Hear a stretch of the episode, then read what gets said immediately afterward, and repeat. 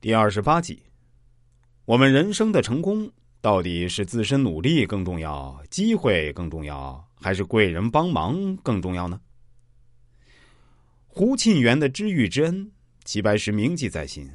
他曾怀着对恩师的崇敬之心，为胡沁园画了一幅肖像图。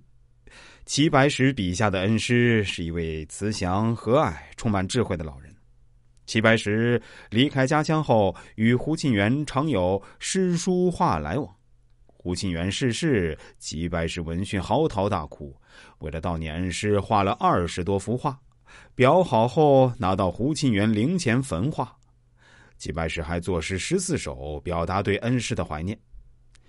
解放后，胡沁园之孙胡文孝供职于东北博物馆，齐白石提供了多件作品为该馆馆藏。一九五三年，甚至为东北博物馆抄写党在过渡时期的总路线全文。一九五四年，又在东北博物馆举办齐白石画展，这都无不报答恩师的因素。胡沁园爱惜人才，无偿的造就人才，创造提供便利，这种善举确实令世人称羡。胡沁园把齐白石引上艺术之路。如果不是胡沁园苦口婆心的劝齐白石学诗学画，已经二十七岁的齐白石可能就只满足于一座雕花匠养家糊口，不可能成为一代画坛宗师。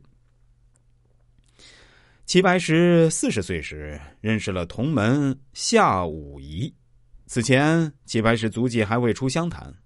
虽投弃抚今已逾八载，但人们还习惯的称他为知木匠。而夏武夷的出现，是促使齐白石真正成名的关键人物。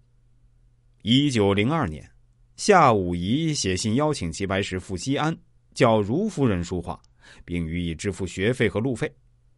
此时恰好好友郭宝生也在西安，也寄来一封信。信中的话说到了齐白石的心尖上，无论作诗作文或作画刻印，均需于游历中求进境。此次西安之行，齐白石收获颇丰。从这年开始，齐白石爱上了游历，开始了他人生中最为壮阔的远游，也就是齐白石自述中号称的“五出五归”，实际上的“六出六归”。一二年。夏武夷又带齐白石去北京，使其得以与李瑞全、曾熙等书画名家交往，视野大开，由一个乡土画家开始步入全国著名画家的历程。可见，我们人生成功的路上固然是离不开自己的努力，但是机遇的出现，以及自己对机遇能力的把握，还有就是贵人的提携，都非常重要，缺一不可呀。